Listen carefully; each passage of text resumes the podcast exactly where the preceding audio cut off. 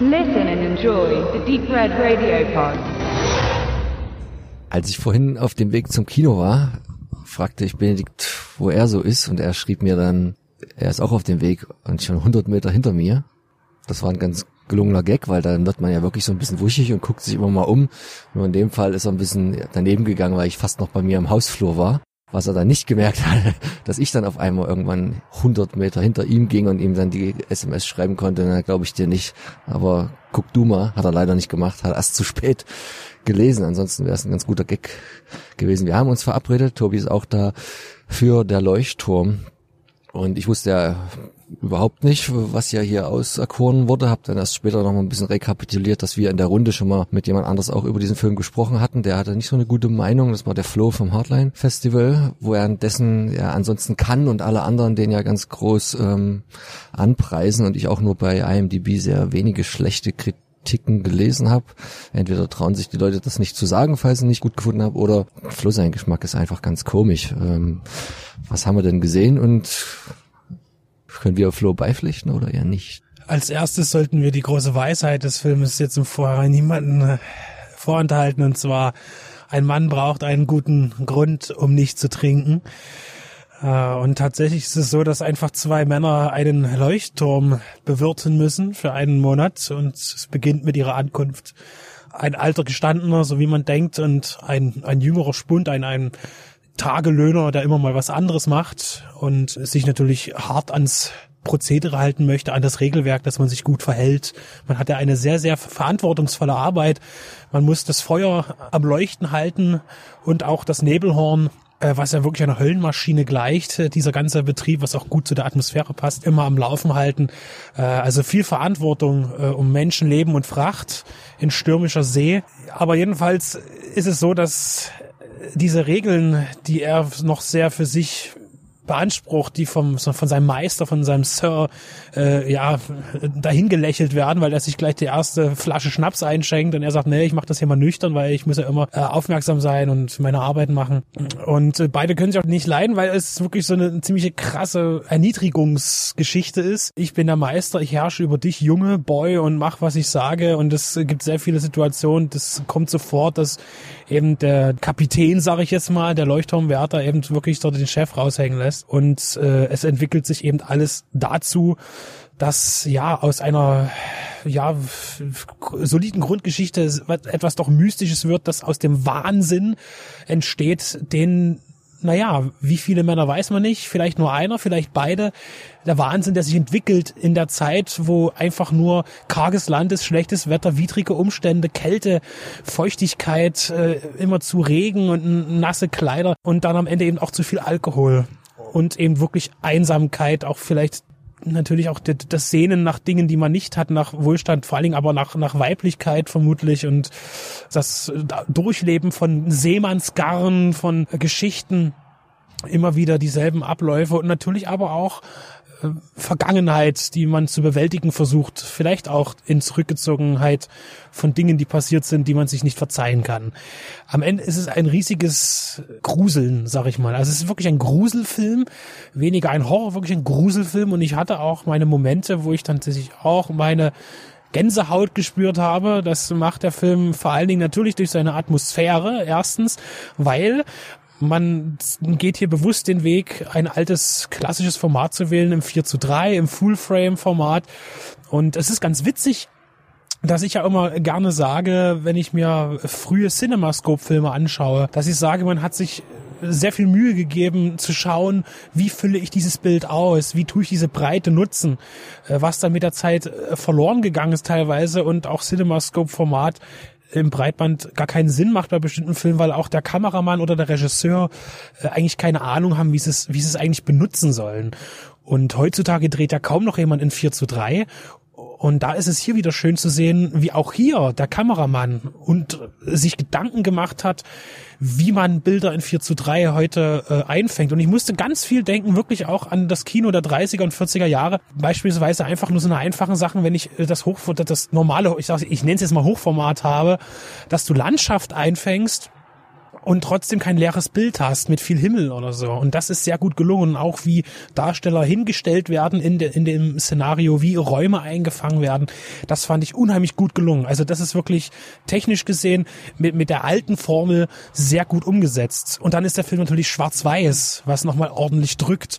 Und die musikalische Gestaltung, die einem eigentlich eher wie ein Brummen vorkommt und immer wieder von dem Nebelhorn durchzogen wird, äh, das bei einer guten Soundanlage richtig in den Bauch hineingeht, das schafft ordentlich Atmosphäre. Und das ist hier gelungen.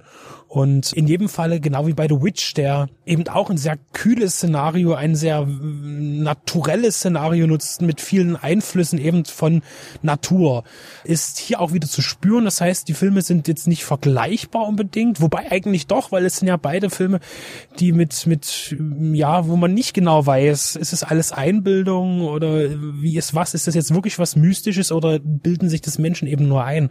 Auf jeden Fall geht es immer um Angst mich hat das wirklich gepackt, das, das Ganze allgemein. Und natürlich, und jetzt kommen wir eben auch zu den beiden Hauptdarstellern, äh, Willem Dafoe als alter Seebär und der Patterson als, ja, jung, nicht mehr ganz so junger Jungspund, aber als Neuling im, im Geschäft, die sich dort wirklich, vor allen Dingen Willem Dafoe mit irgendwelchen Monologen, äh, die, die ausgeklügelt über Jahrzehnte wirken, äh, versehen mit den äh, schönsten äh, traditionellen Kraftausdrücken das bringt mir was. Also mir hat es echt gut gefallen und ich bin auf der Seite der Menschen, die sagen, es ist ein großartiger Film.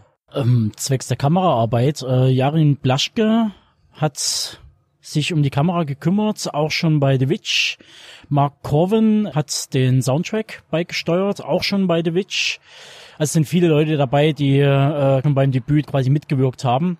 Und ist scheinbar ein sehr eingespieltes Team mittlerweile was man dann auch merkt. Und ja, also es sind ja verschiedene Referenzen im Film drinne. Im Abspann wurde nochmal ähm, Herman Melville erwähnt und da kann man auch noch Edgar Allan Poes äh, hinab in den Maelstrom noch mit erwähnen, wo es um ein Schiff geht, was auf hoher See unterwegs ist wo sich dann ein kleiner, erstmals kleiner Strudel öffnet und der dann riesig äh, monumental groß wird und das Schiff hinabreißt und die Leute werden wahnsinnig und müssen Ängste ausstehen. Und genauso ist es auch in Lighthouse. Es ist halt der Leuchtturm ist im ja, im Auge des Sturms sozusagen. Er ist der Mittelpunkt des Malströms. Die Leute werden wahnsinnig und was wir oder alle schon empfunden haben bei der goldene Handschuh. Wenn Leute halt dir gegenüber sitzen, die saufen und schon latent aggressiv sind, dann ist das halt so eine bedrohliche Stimmung, kann den anderen nicht so richtig einschätzen, man weiß nicht, flippt er jetzt aus, man, man steckt dann ein, man schluckt die Pille runter, man macht, was der andere sagt, das ist halt ein, ein Erniedrigen und ein, ein Dominieren, was hier im Film vor sich geht. Und das wird hier sehr gut dargestellt. Also ich glaube, die fantastischen Elemente, die hier kurz mal drinne vorkommen, diese Visionen oder Albträume, hätte es schon fast gar nicht gebraucht bei dem Spiel, ähm, höchstens um diesen Seemannsgarn zu umschreiben oder halt noch ein bisschen äh, mehr Substanz zu geben. Mir hat er an sich gut gefallen. Für seine 109 Minuten, die er länger hat, kam mir manchmal vor wie gefühlt drei Stunden. Der zieht sich, also er wirkt länger beim Schauen, als er dann letztendlich ist. Ob es jetzt zu meinem Lieblingsfilm wird, ähm, da gebe ich Benedikt recht. Bei The Witch war es auch so, dass ich mir den sofort hätte gleich wieder anschauen können, wegen der Bilder und der ganzen Stimmung und allem drum und dran. Hier weiß ich es gerade noch nicht. Ich werde mir bestimmt noch mal anschauen, aber ähm, so schnell wahrscheinlich nicht. Also ähm, der muss wahrscheinlich ein bisschen wirken. Also da muss, man, muss man auf jeden Fall, ist, ist ein Stimmungsfilm, aber mh, hm, ist ein schwieriger Film. Was mal so. Im Gegensatz zum Goldenen Handschuh haben wir den jetzt natürlich auch total nüchtern gesehen. Das wäre vielleicht eine ganz andere Experience geworden, wenn wir auch ein bisschen Spiritus oder was die dann am Ende gesoffen haben, nachdem die wichtigsten Vorräte aufgebraucht waren. Du hast die ganzen alten Referenzen aufgezählt. Ich habe mich aufgrund so ein paar Parallelen auch öfter mal ein bisschen an Shining erinnert gefühlt. Also das andere Setting, aber grundsätzlich gleiche Thematik. Nur dass jetzt hier zwei äh, verelenden selig und, und auch körperlich so ein bisschen und dann aufeinander losgehen, ohne dass Kinder im Spiel sind oder so. Ich gucke mir sicher auch nicht so bald wieder an. Ich fand den, die erste Hälfte des Films, wo es noch nicht so ganz klar war, worauf es hinausläuft, fand ich stärker. Das war die Hälfte, wo noch nicht so viel geredet wurde. Danach ist das schon, aber das, das soll ja auch irgendwo den Zuschauer quälen, habe ich immer so das Gefühl, damit man so richtig drin ist. Aber ja, dann, dann, dann wird es schon an manchen Stellen lang, was halt aber auch dazu führt, dass der Film natürlich ein bisschen länger im Gedächtnis bleibt als so das 0815, was man so im Kino sieht. Das führt auch, auch dass halt hier noch ein bisschen, ne, das gibt's gibt's die ein paar wichtige äh, witzige Szenen gibt's ja, wenn äh, Willem Dafoe die ganze Zeit von Blähung ge geplagt wird oder wenn Robert Pattinson also erst das, das sind zwei voll scheiße überquillende Nachttöpfe in dem Zimmer und scheinbar wochenlang nicht geleert und dann macht er sich aber die Mühe ganz weit weg zu gehen auf die Klippe und dann schüttert er sich schön gegen Wind äh, aller äh, Big Lebowski, nur dass es da halt äh, Asche war und hier und dann alles schön in ins Gesicht und naja, das ist Sperma, das ist Scheiße, das ist Pisse, das ist Alkohol, das muss stinken. Also die, man hat das schön versucht zu versinnbildlichen. Gut, dass es kein 4, 5, 6, 7D Kino gibt. Das hätte man jetzt hier voll ausfahren können. Es war auf jeden Fall eine Erfahrung, aber ich kann schon nachvollziehen, dass der Film sehr doll polarisiert und dass der keine, keine mittlere Wertung irgendwie zulässt. Vom Format her, um es zu schließen, fand ich es natürlich ich meine, ein Leuchtturm ist nun mal äh, vertikal und nicht horizontal und das ist ja schon die, die, die, die beste ähm, Darstellungsmethode und dass man das 4 zu 3 gewählt hat, aber es ist erstmal sehr schwierig, da wieder zu adjustieren am, am, am Anfang, wenn da die Kinoleinwand, die Seiten wieder klein gefahren wird und du denkst, oh scheiße, wo sitzen wir jetzt gerade hier in der fünften Reihe, so viel zu weit hinten. Das ist ja wie der alte Fernseher, aber man, man ist schnell wieder drin und gewöhnt sich dann halt auch gut dran und dann trägt es natürlich auch das Schwarz-Weiß zu diesem kargen Setting bei.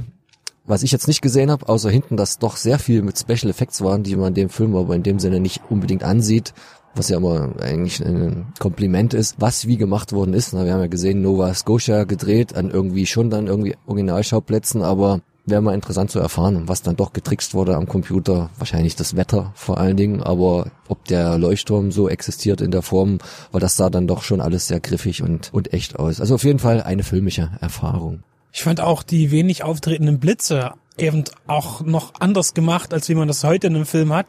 Ich fand, es war schon sehr viel auch, denke ich, der Anspruch da, den Film auch äh, nicht in Sinne alt aussehen zu lassen, indem er halt äh, vor 150 Jahren spielt oder weiter, sondern dass er eben auch äh, vielleicht aus einer Ära stammen könnte, aus den 40er Jahren, wann er gemacht wurde. Und zum Thema äh, Breitbild oder eben 4 zu 3 ist ja auch schon, fiel mir eben gerade noch ein, das Statement zu, von Fritz Lang zum Thema CinemaScope damals sagte, er würde niemals einen Film in CinemaScope machen, weil das ja den Film total kaputt machen würde, weil Filme müssen hoch sein und nicht breit. Und er sagt, wie will, genau wie du eben sagtest, wie will ich denn ein Hochhaus in CinemaScope darstellen? Ja, visuell, das geht gar nicht. Am Ende musste er doch einen drehen, das war, als er nicht mehr so viel zu sagen hatte in seiner Hollywood-Phase, musste er einen Western, musste er drehen in CinemaScope, aber das war auch der einzige. Ja, man muss halt zu dem äh, 4 zu 3 Format, es wird ja komplett ausgefüllt. Man merkt halt, wirklich eine Enge. Das äh, hat auch Eckers gesagt.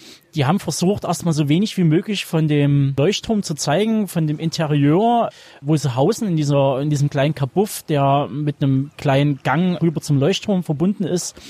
Und das langsam peu à peu auszustellen und zu zeigen und auch was halt äh, die äh, Ausleuchtung angeht, ähm, hat man sich wo an äh, Barry Lyndon orientiert. Natürlich nicht wie Kubrick, der dann sagt so, okay, äh, äh, ich tu dann alles mit Kerzenlicht und es muss alles mit natürlichem Licht. Das geht natürlich heutzutage in dem Sinne nie, äh, weil dann auch wahrscheinlich auch die finanziellen Mittel nie da sind. Also hat man versucht, schon mit künstlichem Licht das aber wenigstens so darzustellen, dass es von natürlichen Quellen her stammen könnte. Und das merkt man im Film an. Also viel mit äh, Loki und Heiki äh, gearbeitet und äh, ähnlich wie November, der das gemacht hat. Und es hatte auch schon kann fast sagen, fast jedes Bild, was geliefert wurde, wäre für ein Porträt für die Wand eigentlich gemacht. Also der ist optisch sieht er so schick aus. Szenisch, das ist schon wirklich ein Knaller und Willem Dafoe, wenn dann halt das Licht so von von unten in sein Gesicht scheint, also das, das ist, das, das, das, sieht aus wie gemalt und da ist der blanke Wahnsinn zu sehen und ähm, ja, also das ist schon echt ein Ding. Ich weiß nicht, ob ich nicht aufgepasst habe im Abspann oder ob es nicht kam, was ich mir aber eigentlich bei einem amerikanischen Film heutzutage gar nicht vorstellen kann. Ich habe nichts gelesen, dass in dem Film keine Tiere zu Schaden gekommen wären. Äh, und ja, das will im Zusammenhang mit äh, dem, das, was da im Film passiert, was heißen. Aber ich hoffe mal, das war doch nur ein Effekt, aber der war gut. Also du kriegst heute gar keinen Film mehr durch, ohne diese Genehmigung, sage ich mal, ohne das Beisein von diesem Verband da, die da darauf achten, dass die Tiere nicht zu Schaden kommen. In dem Fall ist der Effekt wirklich gut gelungen.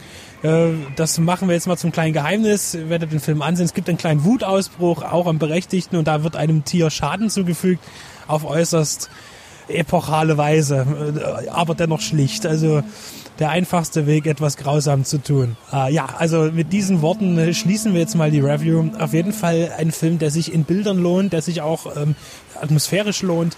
Sicherlich hier und dort je nach Besucher, je nach ja, Zuschauer Abstriche machen muss, aber dennoch ein Film, den man nicht ungesehen lassen sollte.